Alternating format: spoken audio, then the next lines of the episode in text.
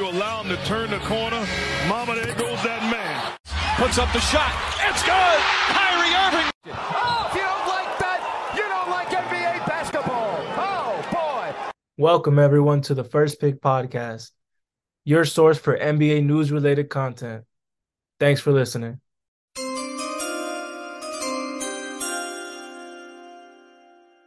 Welcome, everyone, back to another episode of the First Pick Pod.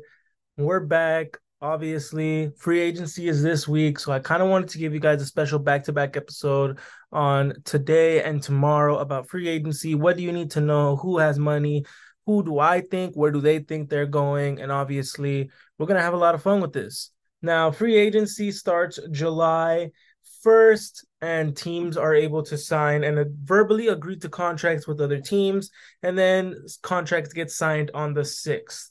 So, with that being said, free agency, this episode, we're going to be focusing about what type of contracts usually players get in free agency. We're going to be talking about different types of free agents, and we'll be mentioning some of the more notable names that will be on the market this free agency. We also, in the next episode, will be reviewing more of a player standpoint. So, just to give you guys a basic knowledge of what is the what is free agency essentially, what do you guys need to know? So, without further ado, let's get this show started.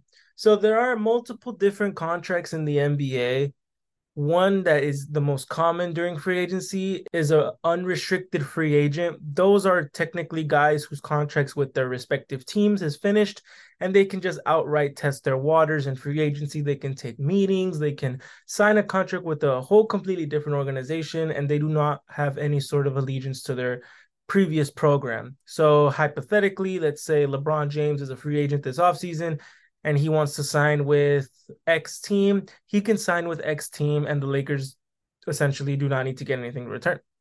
That's what an unrestricted free agent is. It's just essentially a man that can go to a different team and has no sort of team control to him. It's kind of just they can go wherever they want to go.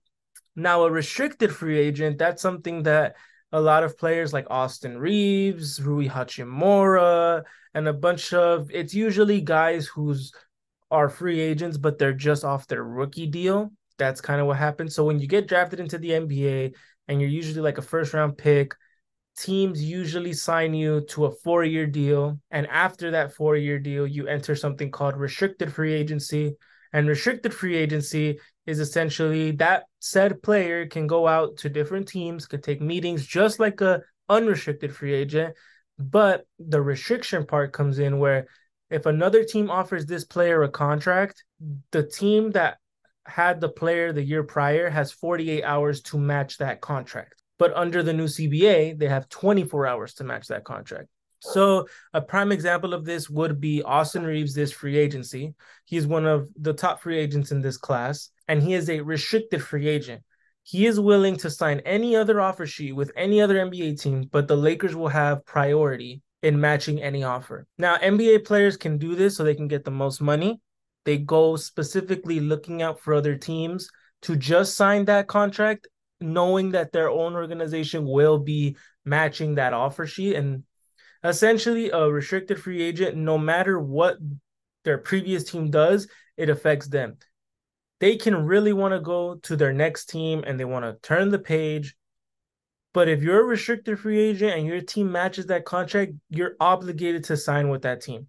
And you're not trade eligible for this year. A prime example of this was last year's free agency, DeAndre Ayton, son of the centers. He signed an offer sheet with Indiana. It was like a four year, really big contract.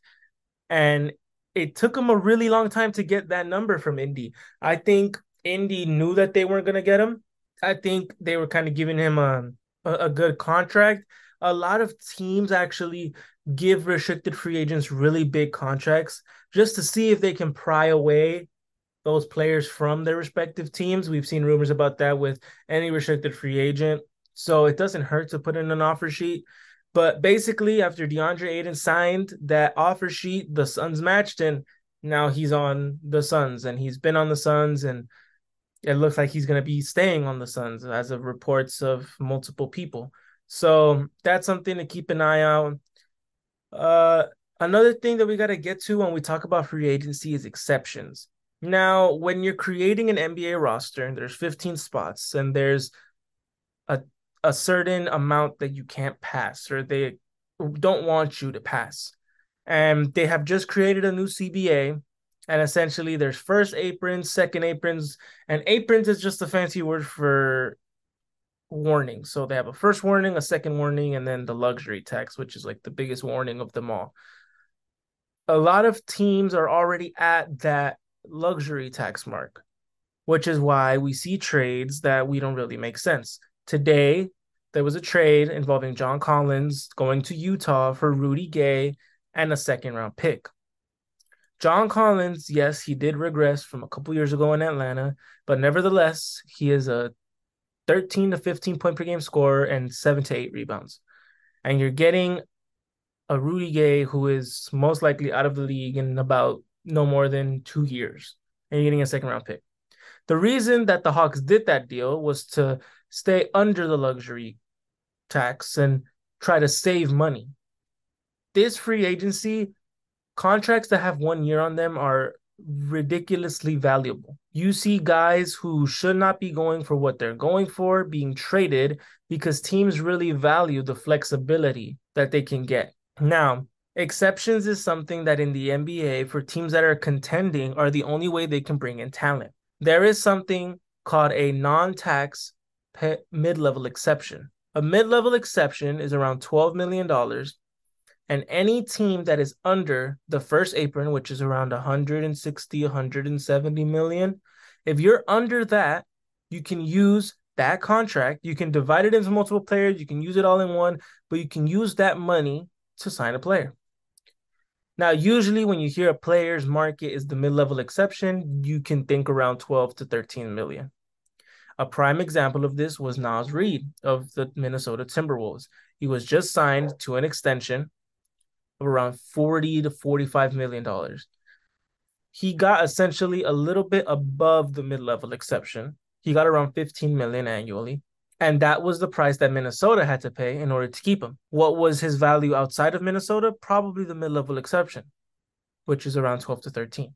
So Minnesota gave him around 2 million than everyone else can give him and gave him a longer term deal and essentially told him that we're going to give you this big contract and we want to make it work with you. So he ended up signing there.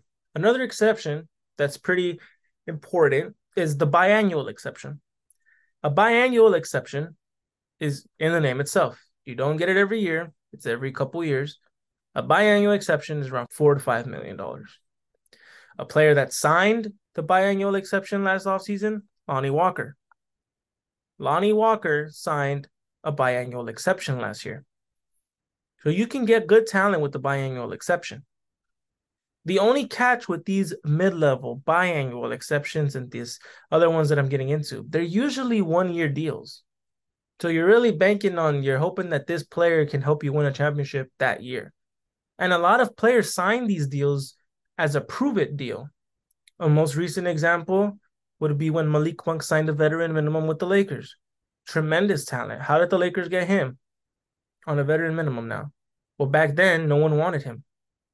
He was an inconsistent scorer. He showed no signs of improvement. He had a terrific year and signed a multi year deal with Sacramento. Players that we do not know, have we not heard of reports about their free agency and what they're doing? Because I am a firm believer that players and teams already know what's happening on Friday. I do. I just, I already think so. I think it's naive of the NBA to think that no player and no team knows what they're doing. I think once the the clock strikes July 1st, we're going to be hearing multiple signings because that's just how the NBA is. Now, I do think another another exception that we need to take note is the taxpayer mid level exception. This is for teams who are at that cap, at that 160, 170 cap. If they're at that limit, you get one exception. And the exception is for 6 million. A team can basically use that contract to go over the cap and sign someone for that. That works. You can get a pretty good player for that, but you better hope whoever you get is a really darn good player. Now, a team that's going to run into this problem is the Phoenix Suns. The Phoenix Suns have around, I want to say, five to six guys rostered, four of them being Kevin Durant, Devin Booker, Bradley Beal, and DeAndre Ayton, and the rest are like minimum guys. With just those four guys, they're already at the cap that you need for a 15 man roster. The rest of their roster will be filled with veteran minimum deals. As a matter of fact, today there was a report that Stanley Johnson, Jabari Smith, and a bunch of other free agents will be working out for them. That's the type of depth that they're looking at. And it's very important that we note the new CBA tries to not make super teams work. The Phoenix Suns are still trying it. They want to see if it works. And if it does work, then the CBA is all in trouble again because now it's noted if you get the right three guys around each other, you can definitely win. But we just saw with the Denver Nuggets. We saw last year with the Golden State Warriors. We even saw with the Lakers and the Bucks, the past couple championships. Depth is the reason why they won. They're role players. The Lakers, KCP, Dwight Howard, JaVale McGee, the Bucks, Pat Connaughton, PJ Tucker, Jrue Holiday, and just this past Nuggets, Christian Braun, Jeff Green, Aaron Gordon, Michael Porter Jr., KCP. You need a bunch of guys that can play in meaningful minutes. And I think that's what the new CBA wants teams to do. They want them to be able to not go a three star route. They want you to develop talent, draft very good so you can get really good deals on contracts. That's why we have teams that are signing or trading for picks in this past draft just to be able to have a chance to get someone in this draft. It's very important to see how teams are structuring their contracts. I mentioned it a little earlier, but I want to go in depth to it. The veteran minimum contract. A veteran minimum contract is around 2.7 million. And essentially, that contract is, is not on record on the books. It's if you're at 170 and you sign 10 veteran minimums, they're not on the books technically. So you can sign as many veteran minimums as you want. Veteran minimums, though, are usually guys who are in the twilight of their career or guys that no one in the NBA really wants, and you're basically taking a chance on them. Now, sometimes you can have a Malik Monk, a Carmelo Anthony, a, a bunch of guys who you never expected, Dennis Schroeder, taking veteran minimum deals, and they end up playing well, and their next contract is even bigger who will sign a veteran minimum contract this free agency, that's a little tough. You never really know who's going to be signing what. Those are kind of contracts that throw people out the door, and you never knew he was available for the veteran minimum until he signs, and you're like, wow, I can't believe my team didn't get that. So that's something you got to keep your eye out for. But as you can see, there's so many exceptions, so many different free agency types. It's really important for us to really know what we're getting ourselves into before we start talking about free agency. Because I see a lot of people say, oh, why can't Kyrie go to the Lakers? Why can't Kyrie go to Miami? Why can't Dame go to the Knicks? Or why can't Dame go to LA or Dame go to Boston and this and that? NBA fans, or if you're not an NBA fan and you're hearing my podcast and you want to learn about the NBA, there's money behind this and they're not printing machines under any circumstance there are teams who have kept their same core for three plus years and they're able to retain players. And then the bill grows larger and larger to keep that core group. But we just saw Golden State trade away a very young, promising Jordan Poole for an aging Chris Paul. And they gave up a pick. Golden State is the one that gave up a pick for Chris Paul. Chris Paul is a great talent, but I love Chris Paul at the idea of the veteran minimum contract or a biannual exception or a taxpayer mid level. Anything six million and under, Chris Paul's a phenomenal get. He can lead your second group.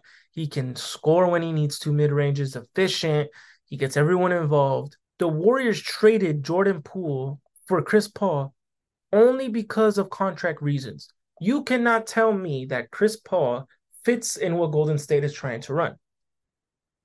Chris Paul likes to slow down an offense. Golden State's offense is running guns, set screens, never stand still. Jordan Poole, yes, he struggled in the playoffs, but he virtually got traded to a team that had no money. So now Washington, who's in a full rebuild, received a guy who they can probably build around. Will he be there when they're a contending team? Probably not. Pro- that's probably not going to happen.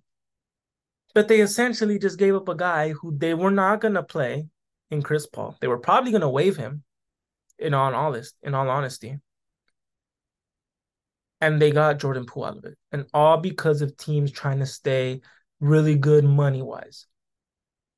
It was gonna get really ugly in Golden State if they had the contracts of Andrew Wiggins, Steph Curry, Klay Thompson, Jordan Poole, Kevon Looney, Jonathan Kuminga's up for a contract extension, Moses Moody's up for a contract extension, and they still have Draymond as a free agent. Now that they got rid of Jordan Poole's money, they can pay Draymond what he wants. Essentially, trading Jordan Poole was them saying, We're going to re sign Draymond. Don't even try it. He's going to stay. But that's the type of moves that teams are doing now because they're scared of this new CBA. Now, before we get into the names, as I mentioned, that'll be tomorrow's episode, I want to talk about teams with cap space. So cap space is essentially free money that you have. You look at your spreadsheet and you look, oh wow, you're only paying $10 million this year and you have this much left. There are five teams with loads of cap space. There are the Houston Rockets with the most cap space. They have 65 million. That's why you hear them linked to almost every single free agent possible. From James Harden to Khris Middleton, Brook Lopez, name it, they're probably have an article linked to them about this free agent. And I do think they'll land a couple. If you swing at 20, you're probably getting one. So they're probably going to get someone. Orlando's another team that has a decent amount of money. San Antonio, another team that has a decent amount of money. They just got Victor. I'm pretty sure someone can come in and wants to play with Victor. That can be a real possibility. Utah, another team with loads of money. And Detroit, another team with loads of money. Now, on draft night, we saw teams opening up money. That deal that I had mentioned in my reaction to the draft, the Sacramento Kings opened up around $30 million in cap space all just for trading Rich Richaun Holmes to Dallas. Dallas also saved money.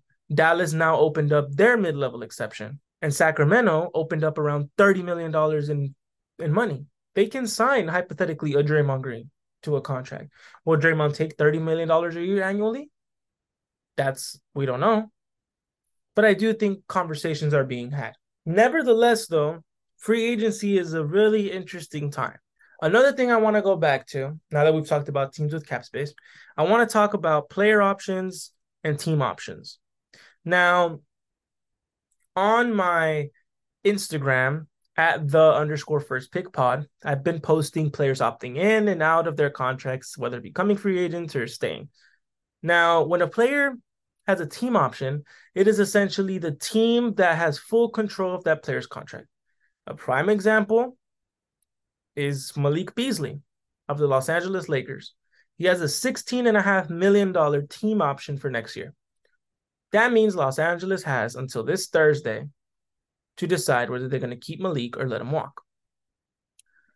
What I mean by let him walk, I mean they decline his team option. He can leave the team as an unrestricted free agent, and the Lakers don't have to get anything. Or they pick up his team option with the intent to keep him or to trade him. A team option is essentially the team has to say whether you stay on the roster or not. And a lot of times teams they can abide by players and they can say, well, pick up your team option with the intent to trade you and do right by you. I think that's exactly what happened with Kristaps. Kristaps Porzingis was going to be a free agent, set to be a free agent this offseason. Washington showed him this idea of trading him to Boston. And this is where it's a little different. Kristaps had a player option. A player option is essentially the player has to opt in or opt out of his current deal. Now, sometimes, given certain circumstances, it's smart for a player to opt in because it's guaranteed money for them. And at the end of the day, players care about getting compensated. Kristaps Porzingis is a phenomenal talent. 7-3, can shoot the ball, blocks a ton of shots, but he's injury prone. Last season in Washington, he had one of his best seasons yet. But because he played in Washington, no one really cared. He played almost I want to say around 60 games and he would have played 70, but Washington shut him down the last 10. He was not injured. They just didn't want to play him. So he had one of the most healthiest seasons. You would think that he would enter free agency because teams would be lining up to give him money, especially with all the Victor Wembanyama hype. Wow, you want a seven foot guy plus that can shoot the ball, handle a bit, and block a ton of shots? Wow, sign me up. But because of his injury history, his market was probably not that high. So what did Kristaps do? He opted into his deal, but he did not want to stay in Washington. So he let Washington work out a trade with Boston. So he opted in with the intent to be moved. And what happened? He is now a Boston Celtic. So we can still hear between now and Thursday players opting in and out and who's going where, but that all needs to happen before Thursday. Another type of contract that can be given out during free agency is a non guaranteed contract.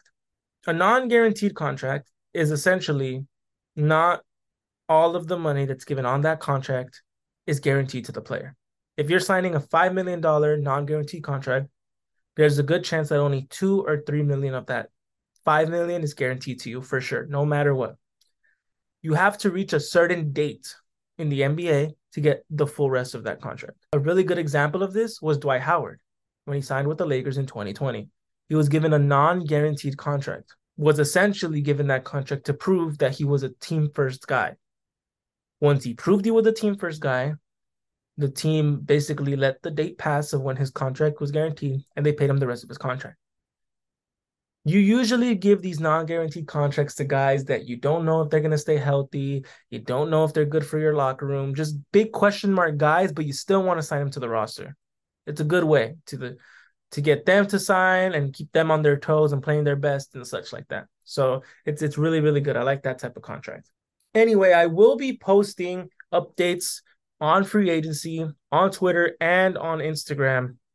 The Twitter handle is capital T first pick pod. Now, if you guys can't find the Twitter handle, you can follow the Instagram at the underscore first pick pod.